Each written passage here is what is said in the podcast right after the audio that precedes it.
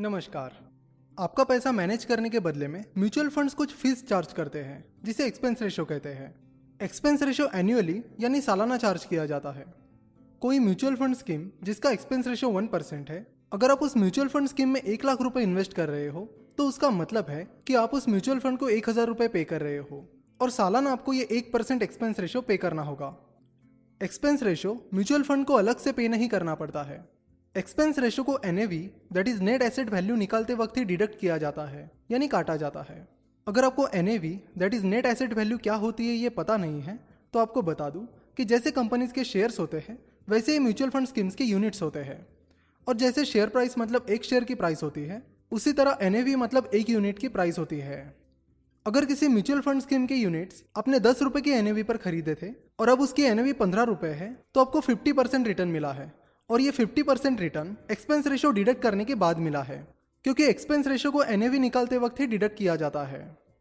Mutual fund schemes के NAV daily publish किए जाते हैं और एक्सपेंस रेशियो डेली बेसिस पर NAV निकालते वक्त डिडक्ट किया जाता है यानी काटा जाता है।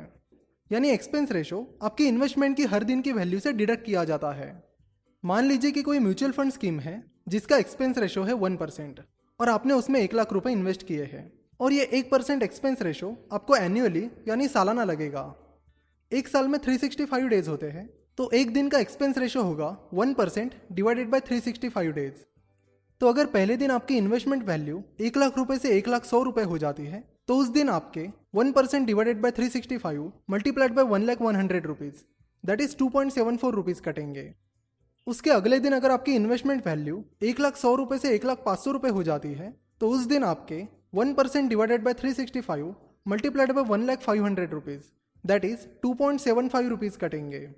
इस तरह डेली बेसिस पर एक्सपेंस रेशियो आपकी उस दिन की इन्वेस्टमेंट वैल्यू से कटता रहेगा। और एक खास बात, शेयर्स बाय एंड सेल करते वक्त म्यूचुअल फंड को जो ब्रोकरेज एंड अदर चार्जेस लगते हैं वो एक्सपेंस रेशियो में शामिल नहीं होते हैं और ये चार्जेस भी NAV कैलकुलेट करते वक्त डिडक्ट किए जाते हैं। एक्सपेंस रेशियो में fund management fee, marketing and distribution expenses, legal and audit expenses etcetera ये सारे चार्जेस शामिल होते हैं। एक्सपेंस रेशियो में जो मेन फीस होती है वो है fund management fees.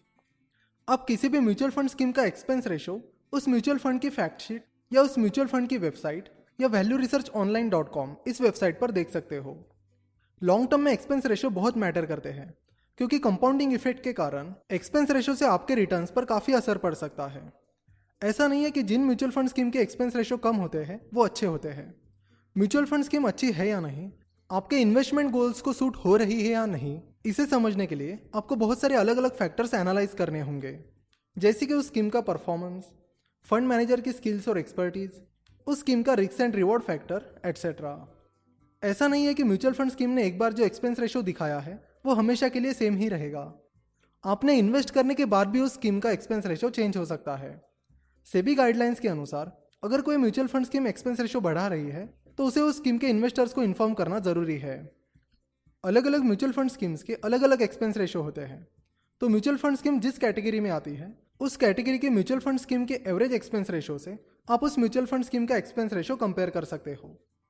For example, मान लेते कि ABC नाम की कोई large cap mutual fund scheme है जिसका expense ratio large cap mutual fund के एवरेज एक्सपेंस रेशियो से बहुत ज़्यादा है।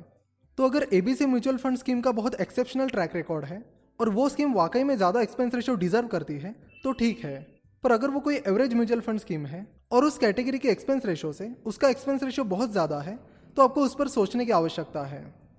इक्विटी म्यूचुअल फंड में एक्टिवली मैनेज म्यूचुअल फंड के expense ratio passively manage mutual fund के एक्सपेंस रेशियो से बहुत ज़्यादा होते हैं, क्योंकि एक्टिवली मैनेज म्यूचुअल फंड में फंड मैनेजर को रिसर्च करके खुद स्टॉक्स पिक करने होते हैं।